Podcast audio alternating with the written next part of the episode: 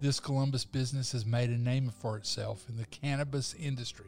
Got your attention? Stick around. You speak, we listen. Conversations connecting people. This is the Chuck Williams Show. And I'm Chuck Williams. Uh, crafty name for the show, huh?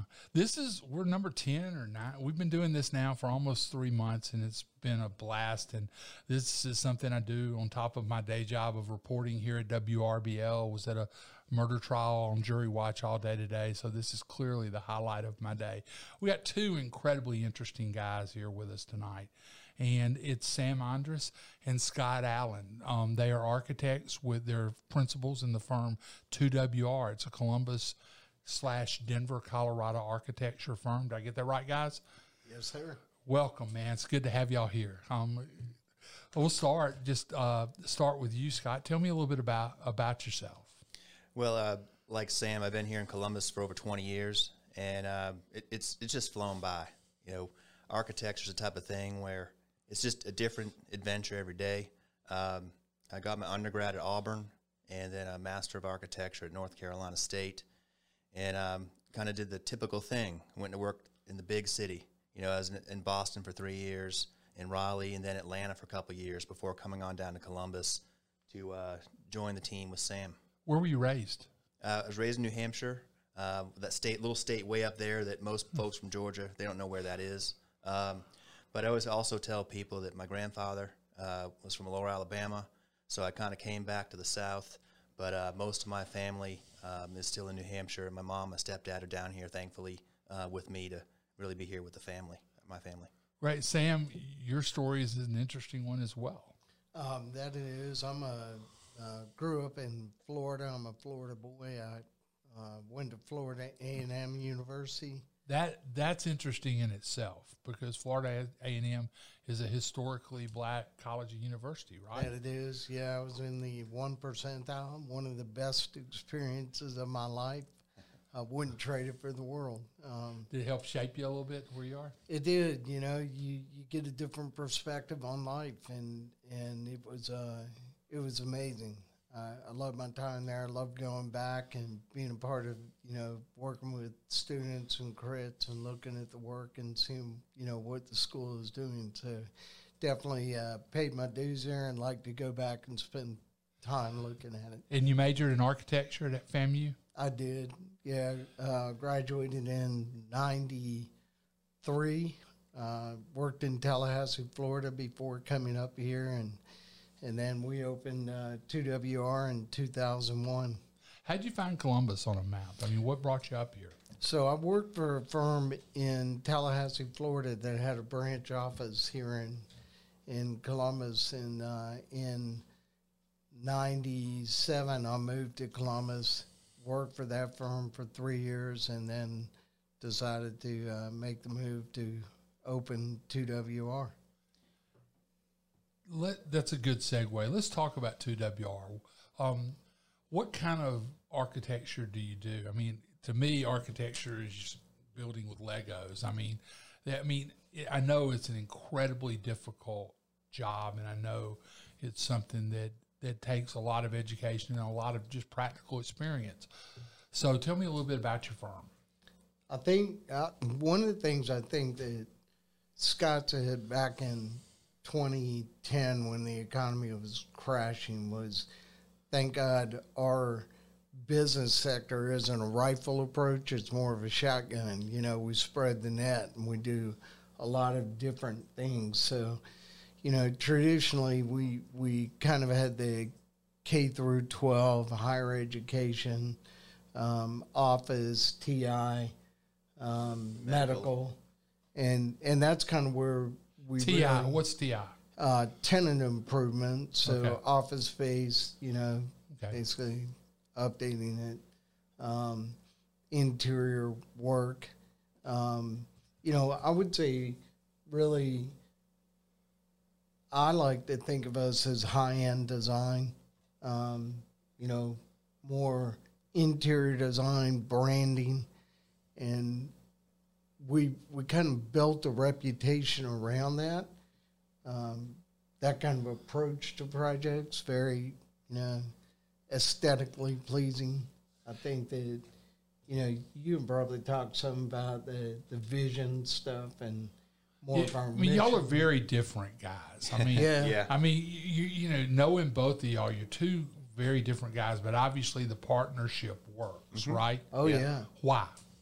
Three-legged stool. Yeah, so the third leg uh, is not here with us tonight. That's Michael Starr. Um, Michael and Sam and I are all very different. Uh, we kind of joke sometimes that Sam's yes, Michael's no, and I'm maybe. Um, so, and we all bring different skills to the table. Uh, we kind of we kind of know our boundaries, yet we kind of ebb and flow in terms of the specifics of what's going on in the office. Um, and just the way we work, our management styles, I think the staff would say that we're all very different uh, to work with as well. Um, but we, you know, we made a commitment twenty years ago to try and do good stuff. And that's different for every project. Uh, different projects have different goals. Um, one of the things we say, too, is we want our work to be inspiring. Uh, we want it to be something that uh, folks in Columbus say. In the old days, for example, when the Cunningham Center was done, someone said, well, that looks like an Atlanta firm did that, and it looks like something that you see in Atlanta. And we took that as a compliment in a way. Your firm designed yes. the Cunningham Center on the C S U campus. And and the fact is that that building was designed specifically for that campus, for that site. You know, the big glass wall is kind of a window to the community, you know, looking out, out from C S U's campus. And the back of the building is a backdrop for the baseball field. And so every project Great is place different. To watch a baseball game. Uh, absolutely. The President's Porch is yeah. a lot of fun. It is. Um, so every project's different. And I think that's one of the reasons we love architecture. And um, we, we kind of want to bring that energy uh, here to Columbus. Let's get into it. We're going to come back and talk about some of what two W R has done in Columbus and some of your business stuff. But for five years now, I've been wanting to talk to y'all about this piece of the business. And when I was at the newspaper, uh, I want to talk about it. I realized that I couldn't do a minute thirty package on this. You can't tell this story. But your firm got involved in the cannabis business when? We started in cannabis in twenty thirteen. We opened a Colorado office in twenty twelve and then twenty thirteen. When did they legalize um, marijuana in Colorado? Uh, medical was legalized in eleven, recreational in in thirteen. So y'all were out there as marijuana was becoming full-blown legal in Colorado. Oh, yeah. Um You don't think about it, but you got to have a place to grow the stuff. I mean, and that's where y'all come into this, right? Yeah, one hundred percent. Um, I mean, you know, you can grow it in the field, but you can't grow the kind of quality that people want to buy today. You can't grow medical grade. You can't grow high quality recreational grade. It that happens indoors. Uh, it doesn't happen in greenhouses. It happens in a warehouse. And it's it's what's great about it too is, you know, being part of the process in a in a controlled environment. You know, that's that's really important because, you know, all the different parts that come with cannabis, right? Um, it's important to us that we'd rather be part of a solution to provide something that's controlled, and um, I think that's one of the reasons. Who why. took who took the initial interest interest in bidding on cannabis grow house projects? Initially, um, we were working with a contractor on other work who was doing a couple of cannabis jobs, and the architect who had done them had not detailed things quite right. They were in construction, and he talked to the owner about bringing us in to help look at it. And we did uh, four facilities with that owner.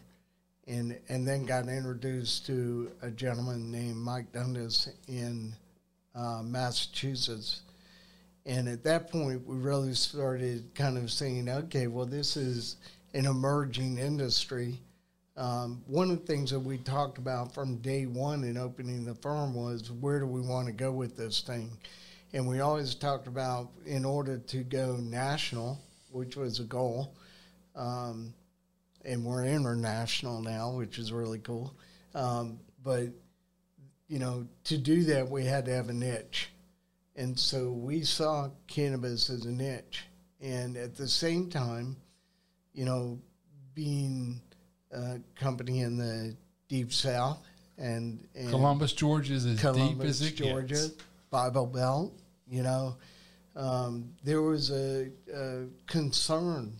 You know, we do K through twelve, we do higher education. What are our clients going to think of us doing cannabis?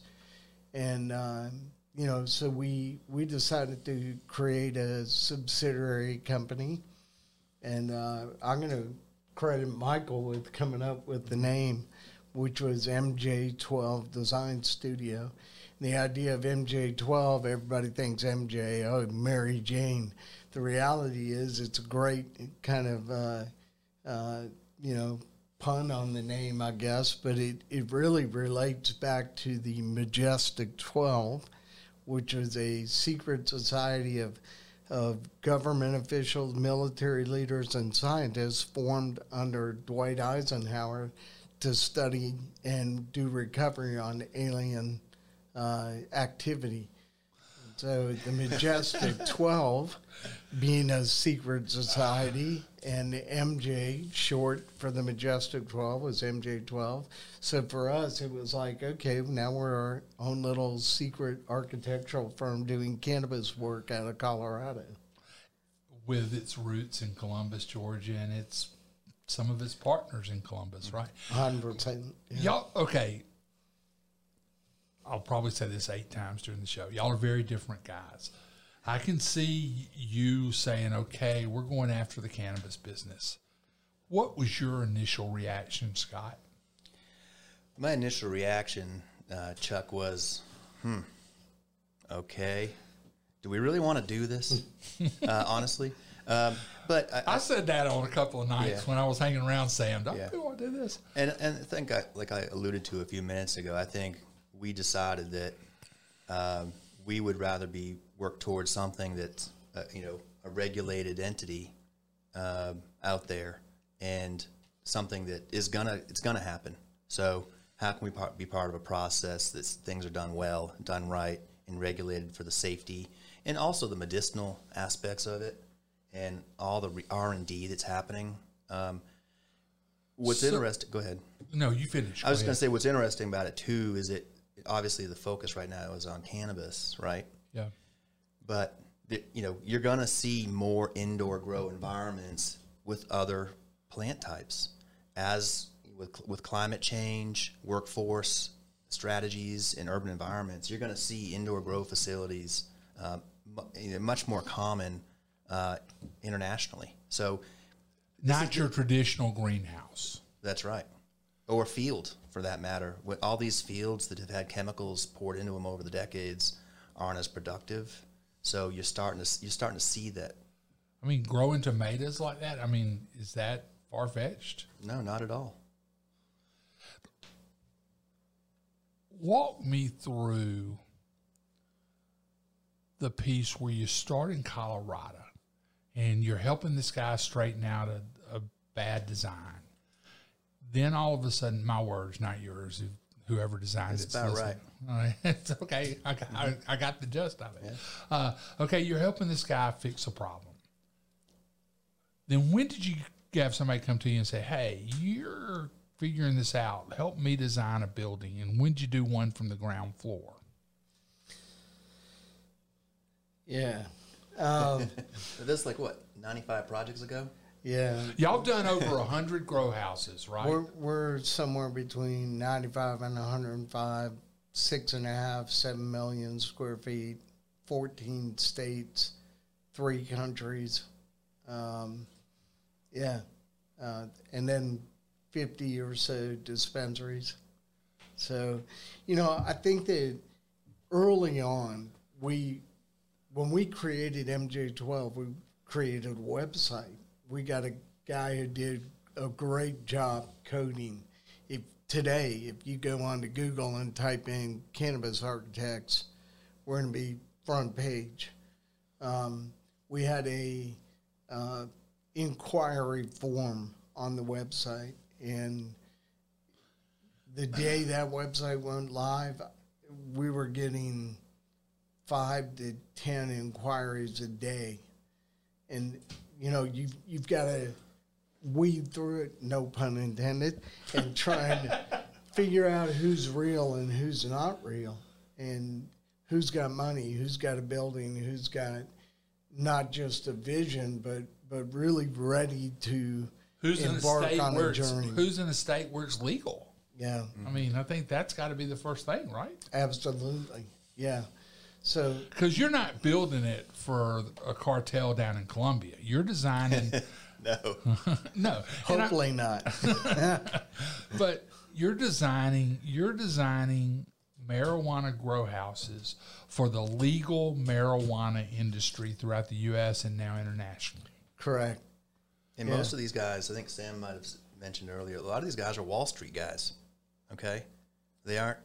Developers, yeah. Wall Street, hedge fund, you know, guys who see an opportunity and, and want to build a business. But they, you know, the majority of folks who work for, um, they don't really know cultivation or cannabis or, you know, what what's the best way to grow. You know, they know what they want to make money, um, and they know they've got a certain amount of money to put into it. But, yeah, you know, now I think we made an investment to really learn about the industry and and dive into it. So in, you know, twenty fifteen, we started going to trade shows. I, I personally, uh, I would say since twenty sixteen, have not worked really in any sector but cannabis. That's what I do. I don't know if it's a fair question, but I'm going to ask it because you've just kind of gotten there. If I had walked up to the twenty-year-old Sam and the twenty-year-old Scott and said, guys, you're getting close to sixty now, right? How old are you, fifty-five? fifty. I'll be fifty-seven in July. And how old are you, Scott? fifty-one, I think. So both of you in your, fifty, in your fifties. Yeah. If I walked up to the twenty-year-old you and said, when you hit your fifties, you're going to be making a ton of money in the marijuana business, what would you have said to me? Do I have a private plane and am I flying to them from Mexico? I mean, and, and you're old age. I mean, what, what would the twenty-year-old Scott have said to that question?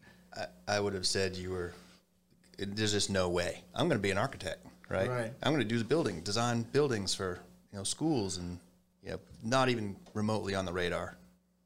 Uh, heck, ten years ago, Chuck. And that's why this thing has taken off uh, like wildfire, uh, like Sam has mentioned. All those states he listed a few minutes ago, yeah. He's been to all those, and he's he's I think he's on the ground less than he's up in the air because he's flying all over the place. Macedonia is awesome. If you've never been, it's a yeah. it's an inexpensive vacation with great food. So you went to Macedonia on business? I did. Yeah, I spent a week in Macedonia looking at sites and um, learning the culture and, you know, how making friends. How many proposals are you doing a week to do people's work? Um, anywhere between five and ten a week. That yeah. You're putting out R F Ps, requests for proposals. We're... Your, your answer. People are coming to us and asking us for fees. I, I've done ten this week since Saturday. And they can see your website. They can see the ninety-five to one hundred you've done, right? They, mm-hmm. they can. What's the most important thing about designing a cannabis grow house? I, I think that We've, we've learned a lot of valuable lessons along the way. We've made a lot of mistakes, and I think the most important thing that we try and explain to clients is that there's a lot of different ways to grow, you know, cannabis, and understanding how to design a facility that that allows them to be flexible in the future, to change methodologies, uh, to change plant size and plant spacing and what the lighting is and temperature and humidity levels in the rooms. Which to, all relates to yield. A hundred percent relates to yield. That's, that's great insight. Yes. Um, to, to have that flexibility uh, is probably the most critical component. And then to make sure that, that all of the pieces are adequately sized, not just to move the cannabis through cultivation, but to process and get it out the door. Because if you have a backup in what we call, well, to, to make it easy, if you have a backup in packaging, that backup doesn't go away. It only, you only compound the problem as new harvests come out. So you've got to be able to, to move it in a very fluid way all the way through. The Which is automation. And, um, and, and automation is coming. Yes, sir. It's, it's not well, here I want yet. to set the record real quick. What I know about yield, I learned in Dothan, Alabama on peanuts. So I don't know about I don't know about marijuana cannabis yield, but I, I know about peanut yield. Um, and I know how important yield is per acre, you know, when you're growing peanuts and stuff. So how do you measure it in a grow house? Obviously, it's not per acre. Is it per foot? I mean, what do you do? How do you um, measure that? Grams, grams per square foot, grams per light. People do it differently, but, you know, when we're looking at it, we're looking at grams per square foot. And the the challenge is that, you know, we've, we've got a... Uh, facility in California where our client is growing, you know, forty-five grams a square foot, and then we've got, you know, a client in Massachusetts that's doing eighty grams a square foot. Um, both of them think they're killing it. Uh, yeah, um, we have a, a group we work with out of Washington that's one hundred grams a square foot. So, you know, yields vary, and, and they vary based on cultivation methodologies, the system they're using, the environmental parameters that they utilize with What's the, the retail value of one hundred grams per square foot? Um, so, you know, the retail value varies drastically from state to state, and it because does of because of supply and demand. So, you know, in Colorado, I think right now you can wholesale, um, you know, high quality for about probably seventeen hundred dollars a pound, whereas out in Massachusetts, that same quality would be about forty-five hundred dollars a pound. You realize twenty, fifteen That's years ago? That's wholesale. Wow. Say that again? Whoa. That's Say wholesale, not retail. Give me the number again. forty-five hundred a pound in Massachusetts. Wow. You realize fifteen years ago we're having this conversation in Columbus, and we're going to have the Metro Narcotic, Narcotics Drug Task Force outside that door. We've come a long way in this, have we not? I mean, because it's, because what you buy on the street is very different from what you buy at a dispensary, correct? Um, that's correct. I mean, I think one of the cool things about I'm, I'm going to preface this by saying I'm not going to get into one side or the other, whether or not you support it or you're against it. The one thing that I think is very positive about the cannabis industry is you know exactly what's going into that plant. It's very regulated. You, when somebody starts a plant, they have to track that plant from the, the day it started all the way to where it's sold retail. And if, you know, if you ever have a problem with it, if there's something in it that shouldn't be in it, they have to destroy the whole crop. Um, you know.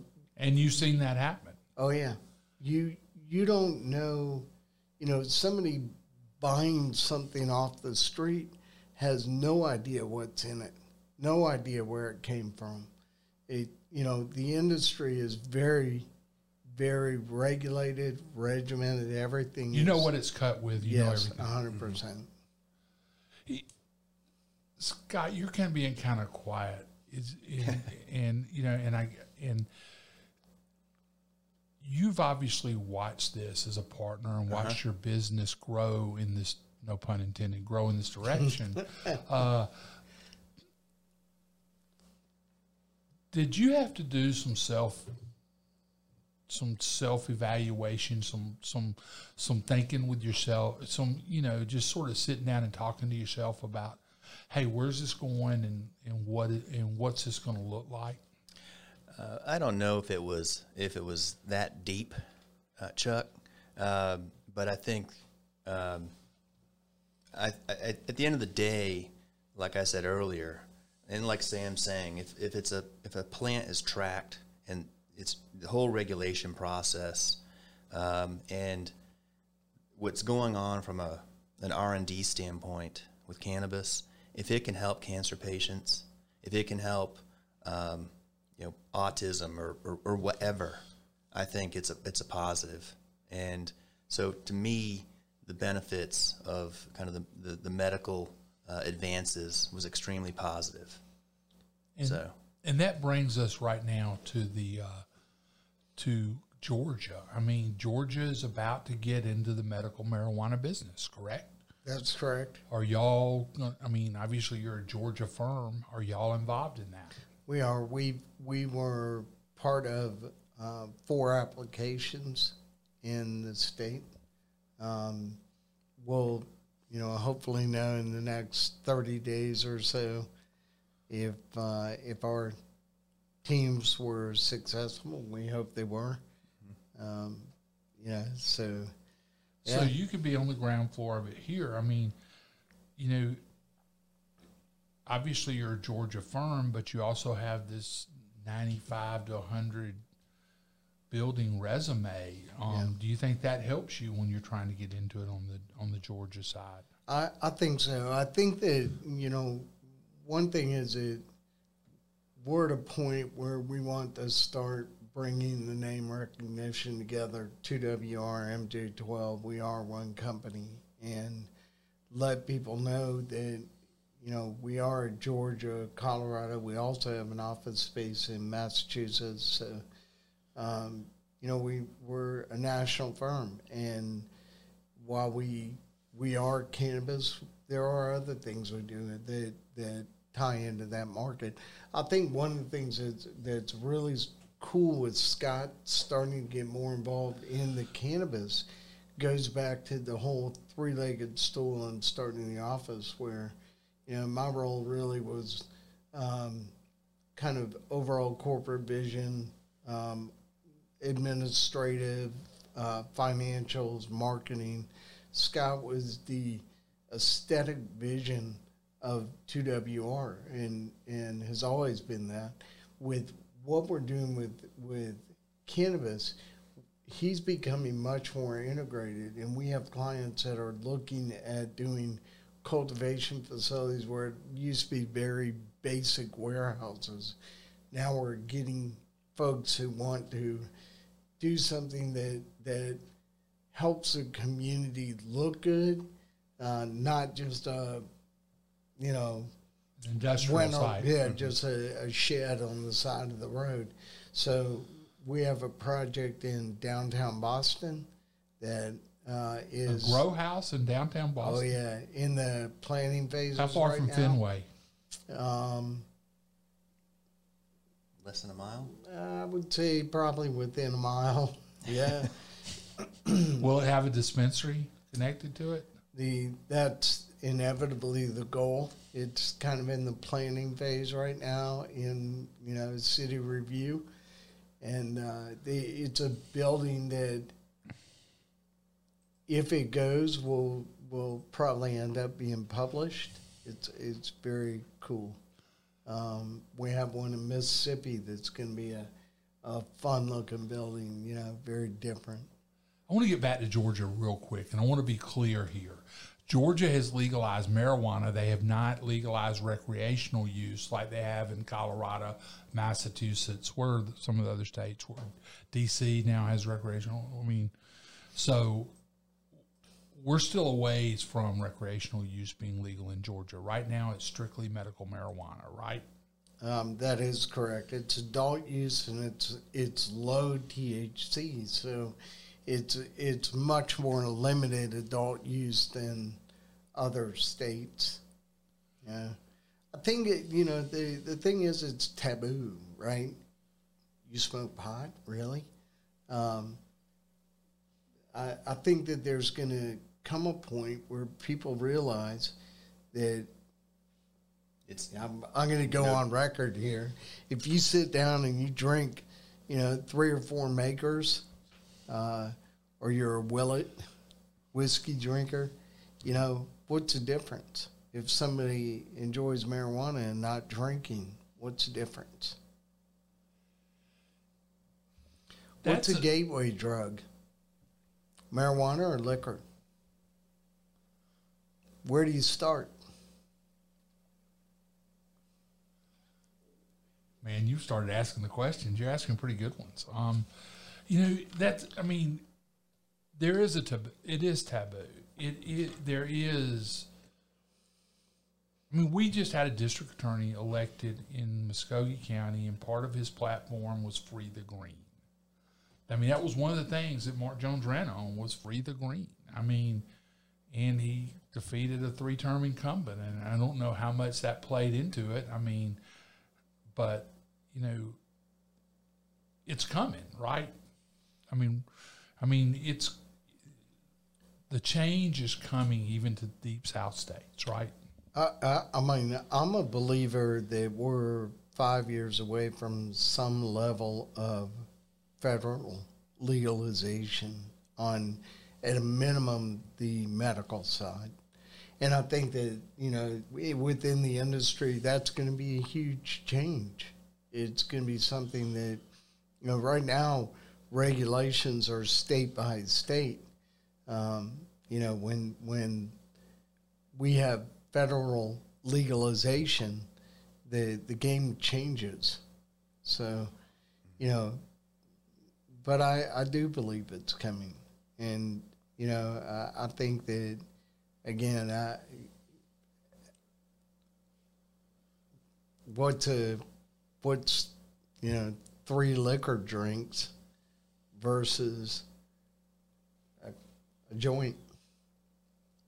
But and now it's not just a joint like you would think of from when we were younger. It's, you know, it's, it's smoke device. It's, you know, it's vapor devices and stuff like that, right? Vape pens. Edibles, the the flower market uh, still dominates the market. sixty-eight percent, I think, of uh, nationally marijuana sales are flower.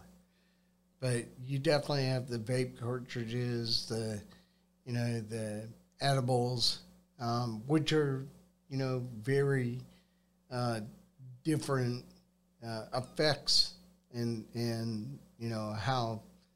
Somebody reacts to those. And the cannabis used in what y'all do, in what the cannabis used in those types of products come from buildings y'all design. one hundred percent, yeah. And I think, you know, when we first jumped into it, I'll go back to what Scott said. I mean, they, uh, I mean, I, I've been, you don't have to look far. You can go on Google and Google search, you know, medical marijuana with a Parkinson's patient. Um, I've talked to individuals who have children who suffer from seizures who are able to use cannabis oil, low T H C cannabis oil. And, and those children don't have seizures or very drastically reduced. My dentist has a, a Uh, dental assistant in Colorado whose child had ten seizures a day until they started medical cannabis. And and that went away to one a week. There, wow. There's, you know, it's, a, it's not fake stories. It's real.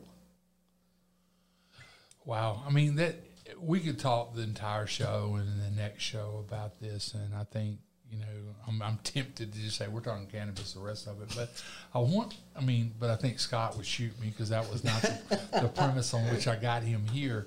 Uh, I want to talk a little bit about the rest of y'all's business as well, and we may come back to Canvas Men, but just to make sure we get this in. Um, twenty years in Columbus. Just tick off a number of the buildings that you have designed in Columbus or the Chattahoochee Valley. Mm. Well, in the Valley, I, I can tell you this, at Saint Francis, just at Saint Francis, we worked on over one hundred projects alone. Um, Houston Clinic, twenty projects. Piedmont, six projects. School district, five projects. So it adds up pretty quick, um, you know, seventy maybe. But our, on our, our projects list. Give me some of the schools you've done. Some sure. Of the, some of the schools. Uh, Rigdon Road, uh, Aaron Cohn. Uh, Aaron Cohn was, I think, the first LEED K through twelve school What's in the LEED? district. What's LEED? Um, leadership in Energy and Design. So an um, energy efficient building. Yeah, yeah, sustainable. Right. And the natatorium um, uh, is part of Midtown. That's a, a LEED building as well, uh, a, a state award winner. I think we're the only firm in town that's won two state awards the last ten years. You've um, done two pool buildings here. You did the natatorium, but you also did the Y M C A downtown. That's, that's right. The Y M C A is one of our older projects, and um, it's an interesting project because the whole idea behind that building was, you know, the brick part of the building is very regular, much like the old mill buildings downtown. And then the, the pool and the racquetball court are these like metal and glass lighter elements, kind of like the mills when they would just add on to the mills in random locations. So that's kind of the idea behind that building. And of course, a lot of that glass faces north, and which is very important um, in a building.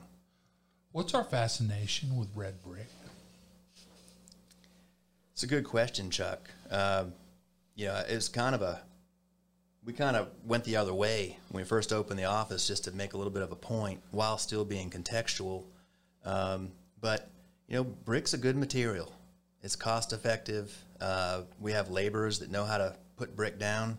Um, but I think it just really comes down to all those wonderful buildings on the river. Uh, much like many other mill towns, uh, that was the heart of this town and what this town was built on. So I, I think there's a lot of that that's still still there, and, and it's then, good to acknowledge history like that. And obviously, we have with the, I mean, a lot of what is done here. If it's not red brick, I mean, I'm seeing the Mercer building right now. A lot of brick on that Mercer mm-hmm. campus uh, next to T S I S right now. Mm-hmm. That's not one of y'all's, is it? Uh, no, sir. Okay. Uh, A lot of brick. Um, I'll move quick now. Um, uh, but if you look, y'all use, like the Y, brick with other stuff. Mm-hmm. I mean, give me a couple more examples of that here. Uh, the John B. Amos Cancer Center is a recent project where, you know, the building has a lot of stone at the base, and it gets yeah. lighter, and all those big windows face north and south to contribute to the patient experience. Uh, Saint Francis, that big, the Butler Pavilion, you know, lots of red brick and metal panel and glass at the, the main entrance. Um, so, you know, you try to, to really try to use materials to say this is the main entrance or this is a, a smaller space in the building. So it's telling a story. I know one of the things in having reported on a lot of development stories over the years, particularly downtown development and redevelopment, um, there are a number of firms here. I mean, y'all have grown. Obviously, Heck Bertishaw has been a major player in this mar market for many years. But now one of the things I'm seeing is you'll have Heck Bertishaw working with two W R. Mm-hmm. You'll have two architecture firms maybe on the same project. And I know, well, I'll, I'll come back to it, but and, sure. yeah. Well, and, and for example, you know, the Midtown complex, we did the natatorium, and Heck Bertishaw did the Citizen Services Center and the parking deck. We were the executive architect for the entire project. Both firms could have done the project on their own, and it would have been wonderful projects. But we felt the need to, you know, we wanted to make sure that the money stayed in town and that, you know, that we had a chance to work on that very, you know, ex ex important project for the city of Columbus. And we live here, you know, we, we care about these projects. We drive by them every day. Um, it means a lot to us uh, when we get to work on projects in our hometown. Um, Do your kids know what you've designed here? Absolutely. uh, when my kids were younger, they spent Saturday mornings on job sites, um, walking around with me and looking at things, and you know, Sam's kids as well. Um, they're they're glad to see what's going on. It's funny, you know, we go to other cities and they'll say, "Well, Dad, that looks like something that y'all might have done." Mm-hmm. And they, they take a look and they notice those things. Um, we actually get phone calls. We'll get phone calls from folks that we know. And, um, for example, the Harris County Library. Someone calls and said, "Hey, there's this beautiful library out in Harris County. It looks like something y'all might have done." And we're like, "Yeah, we did that." That was actually another architect who called us. Yeah, and, uh, an architect from Atlanta. Yeah. You know, that's one of the things in your business. You obviously do private projects. Y'all just designed the new A C hotel in downtown Columbus that just opened a month, you know, a month ago. So you do that, but there's also a lot of public money because of building schools and government buildings, universities. I mean, y'all have done a boatload of work at C S U, right? I mean, how do you how do you deal with the public aspect of it, because everything you do there's public record? I mean, where, you know, I can't go figure out what you got paid on on Rinkish's job at the uh-huh. A C, but I can figure out, you know, kind of what the fees were on others. How do you how do you balance the public work with the private work? Really, Chuck, you know, kind of like what Sam mentioned earlier, um, we really take a shotgun method to to to getting work. We like to do a lot of different things. Uh, we, we enjoy working with private investors like Rinkesh and Mitesh, um, and them kind of really making their mark and all the wonderful things they've done on their own. But in the flip side of that, you know, working with a board of regents or a, a C C G, working with those committees and how they process information and do things is very different. Um, and our staff likes that. Um, they like working with different clients, different scales of projects. Um, Really, there's not a lot of balance to it. We just want all of it. Really. Uh, now the Scott so, Allen I know and love is uh-huh. coming out, man. I don't yeah. want. I want. I want to win. So I, you know, yeah, but I, I want to win. When right. I, I mean, I'm a reporter, but I want to win. I want the story nobody else is going to have. Sure. I understand your drive. Mm-hmm. it, there, there's, there's something competitive. The difference between me and you, if I make a mistake, I can get sued. You can just plant ivy over it. Um, we got to get some of that quick growing ivy. Yeah. uh, but, but that's a running joke about architectures. They don't. Oh, what's how's it go? Help me. I'm. Doctors get to bury their dead. Architects drive by them every day. Their mistakes. and plant yeah. and plant ivy. Mm-hmm. uh, Sam, what's your favorite project you've ever worked on here in in, in locally? And you've already mentioned it. My favorite here, I, I think, not the biggest project we've done, but the Y M C A to me is is really um, probably my my favorite job that we did. And and you know, I I think that, I mean, I could go back and say the Cunningham Center, because in a way that one was the first one that we did where we, you know, kind of collectively said, we're gonna, we're not going red brick. We're we're gonna create something. It's a gateway to C S U. It's the window to the campus, and we're gonna do something different. And we're gonna we're gonna try and we're gonna push the envelope. And and I think in a way the the Y M C A kind of played that same push. Um, I think that, you know, we were asked numerous times why our detailing doesn't look identical to other buildings in the downtown. And it was, you know, um, not our goal to, to create Disney World architecture where you replicate something.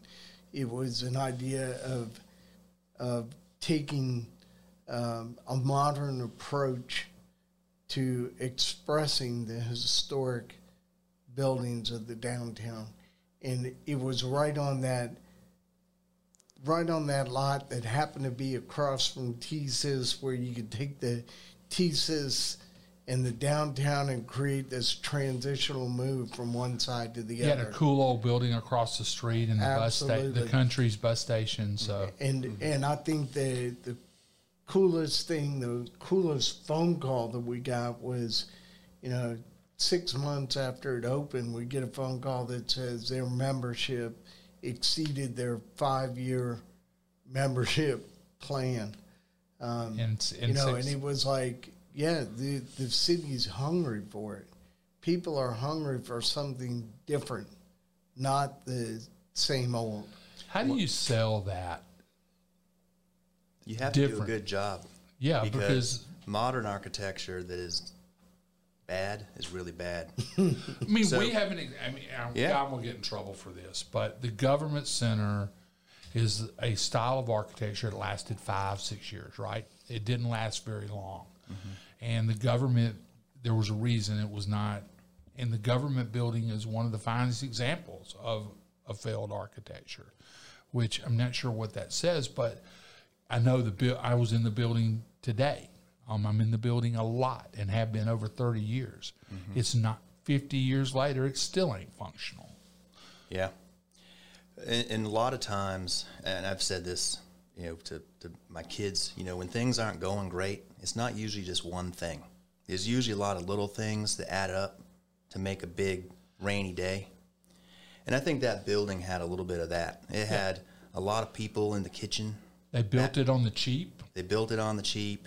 Um, you had, you know, judges telling architects how to do things from what I've heard. Um, so, you know, You know, a lot of times, like, the architect does get blamed, um, but it, it takes a lot of things well, to, to, to do something like that and get those types of results. The architect that designed that died last week, Ed Neal, and Ed, Ed was a great guy and a very, very good architect and design guy. I mean, you know, that one wasn't all on him, and I mean, I basically had heard him say that, you know, I mean... Do you get nervous when a lot of people start getting in the kitchen? Yeah, it's kind of like, you know, they say, what's a camel? And it's a horse designed by committee. Um, we try to we try to stay away from those camels. Um, and a lot of times, too, because we're not doing the same thing over and over with clients, we have to do a lot of talking. We have to tell them why things look a certain way or why they don't want a Palladian window in a building that's built in the twenty-first century. What's a Palladian window? You know those windows with a kind of a half moon across the yeah, top? Yeah, yeah. Okay, that's that's from Roman architecture. Okay. They developed the arch so they could transfer water from certain regions to other regions. All those big aqueducts were built on arches. That's a structural thing. We don't build buildings like that anymore. So that's what Sam's saying earlier. That's kind of a Disneyland kind of thing.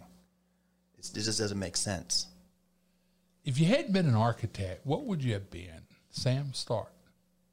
Well, I would have made millions selling marijuana, and then we said earlier. no, no, that's not what we said earlier yeah, for the he'd record. Be, he'd be a pilot. Uh, yeah, yeah, I'd be a pilot. Um, I don't know what I would have done. I mean, I, you know, I, I tell you what I would have done. My family, the contracting family, I wore a tool belt when I was twelve years old. I designed in uh, my first custom home at sixteen, and I did the framing myself with my brother. And does yeah. having built make you a better architect? Oh yeah, I think so. I mean, I you know, I think one of the things that's really different about our firm is that we we love team projects where contractors on board at the beginning, and we throw ideas around and share mm-hmm. ideas. So you know, we.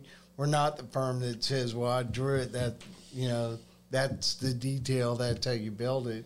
We we like to collaborate and and share ideas. You know, there's a hundred different ways to skin a cat. So. But once that contractor shows up and starts working, those those changes cost money.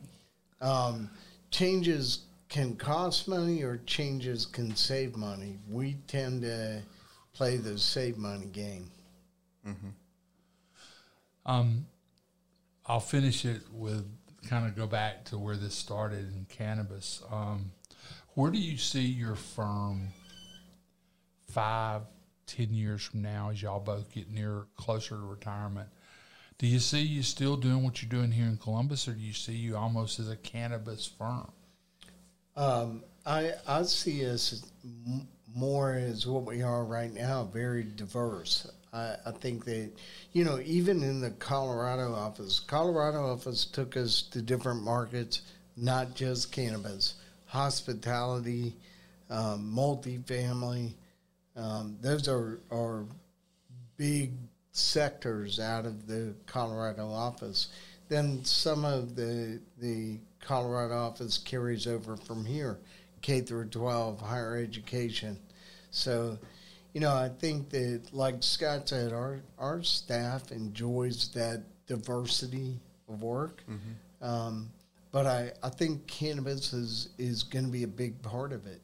It's, you know, more states are going to legalize. More states are going to, yeah.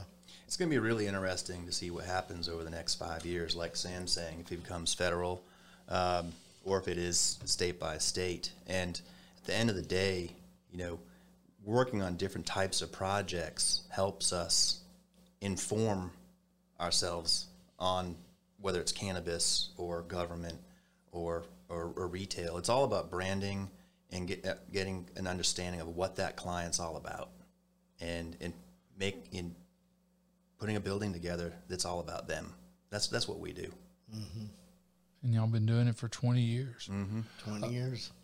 Yeah, it's just. I mean, I have great respect for architects. I mean, I, I love watching work. That, I mean, the first architect that I really knew, grew up in Eufaula, was a guy named Charlie Blindheim, and y'all probably seen some of his stuff. Um, uh, I think their firm did the Bryant-Denny Stadium um, expansion where the toilets didn't work. Um, uh, but, uh, you know, and then there's a friend of mine that's my age, Mike Hamrick, that's an architect down in Eufaula. So I've always been around these guys and kind of watched what they do, and have always found that architects are kind of quirky, but they're also kind of a, a mix between artistic and practical. I mean, because of what you have to do, the, you know, just the draftsman's, na draftsman's nature job, but also design and and putting something on paper. Is that, I mean, is that? I think it's an interesting way to talk about it, Chuck. And just sitting here, you know, when I was a kid, my mom would drop me off to art lessons once a week. And when I wasn't there, I was helping my stepfather do things around the house, putting things together. And he taught me a lot of those things. And so that's really kind of, like you're saying, it's like what an architect does. He tries to make things look good, but, or she, and, but it has to work. And, and that's, that's a lot of fun.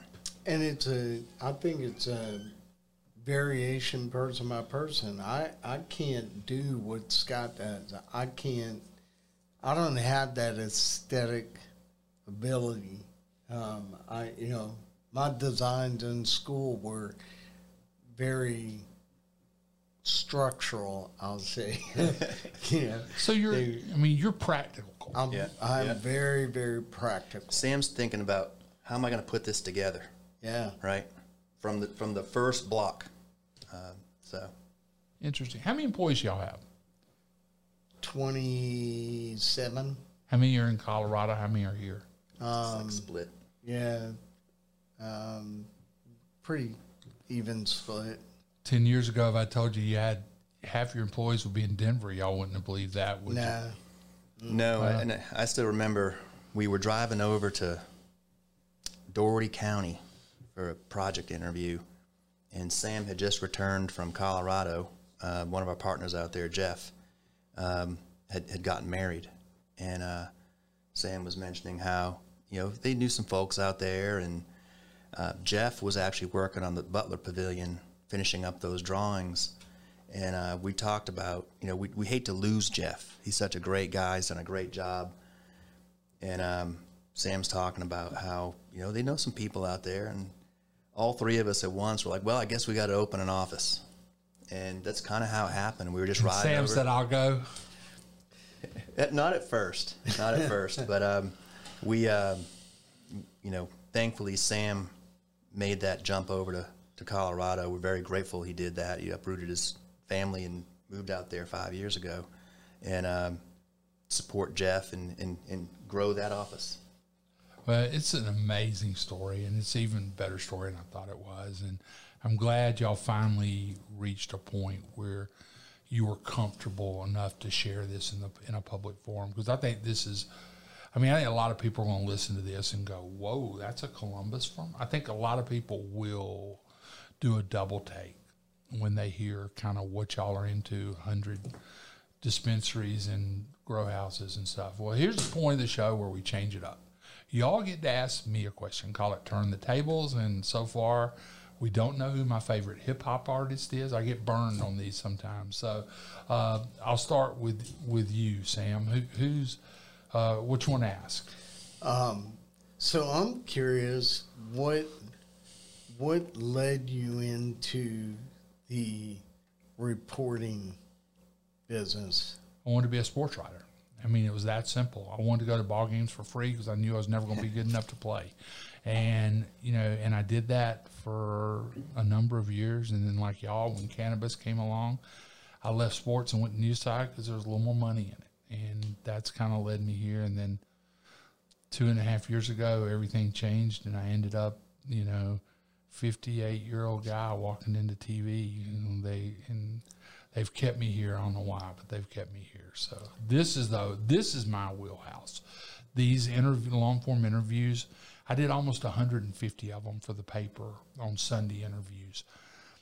The difference is now I don't have to go back and edit it and get and have Diamond edit it and end up putting it in the paper. I mean, you know, I'm I'm very fortunate. I've you know I'm doing a long form interview, and our good friend Dylan Hansen, our director, who's just done an outstanding job, always does. Uh, we, we, he'll go back, cut this out, and he'll it'll be online. It'll be online in an hour, and hour and a half tops, and you know I don't have it.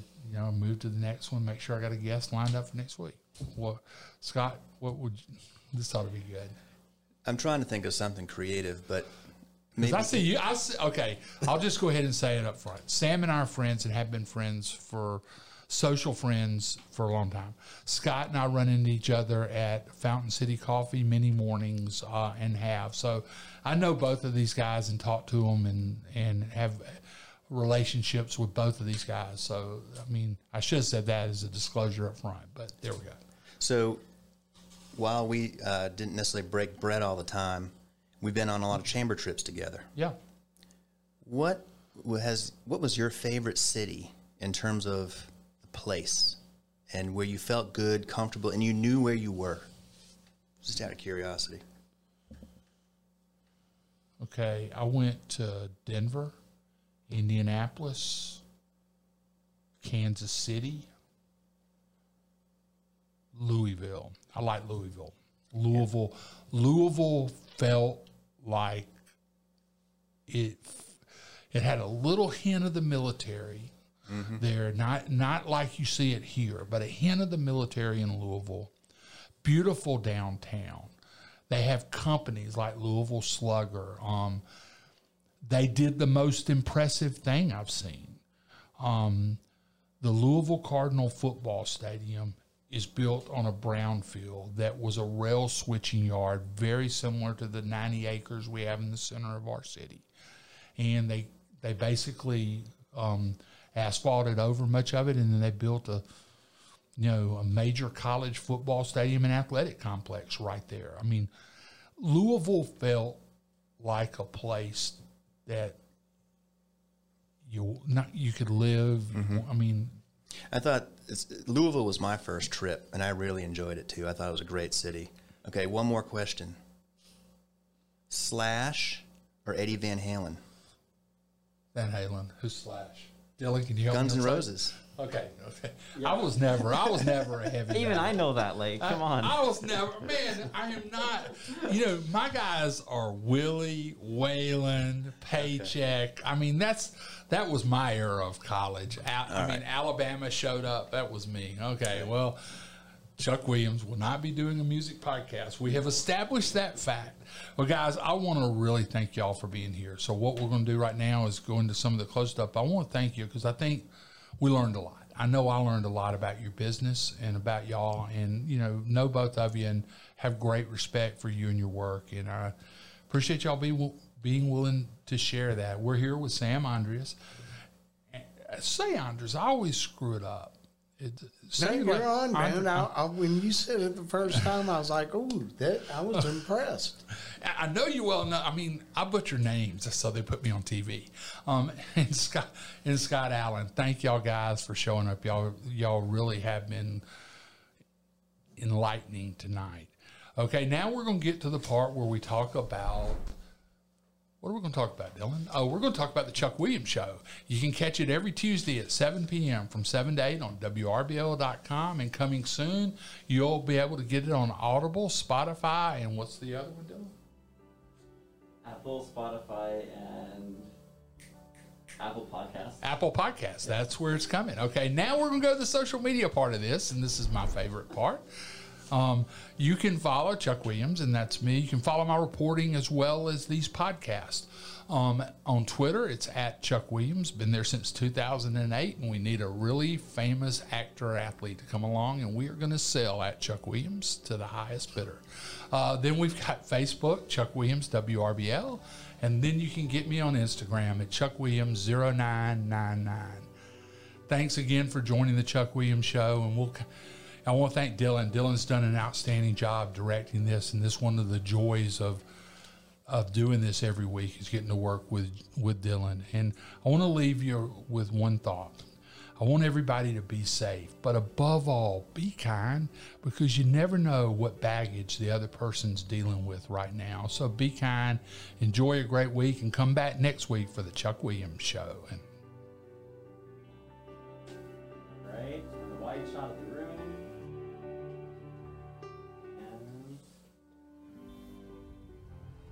All right, that's a wrap. Oh. Cool.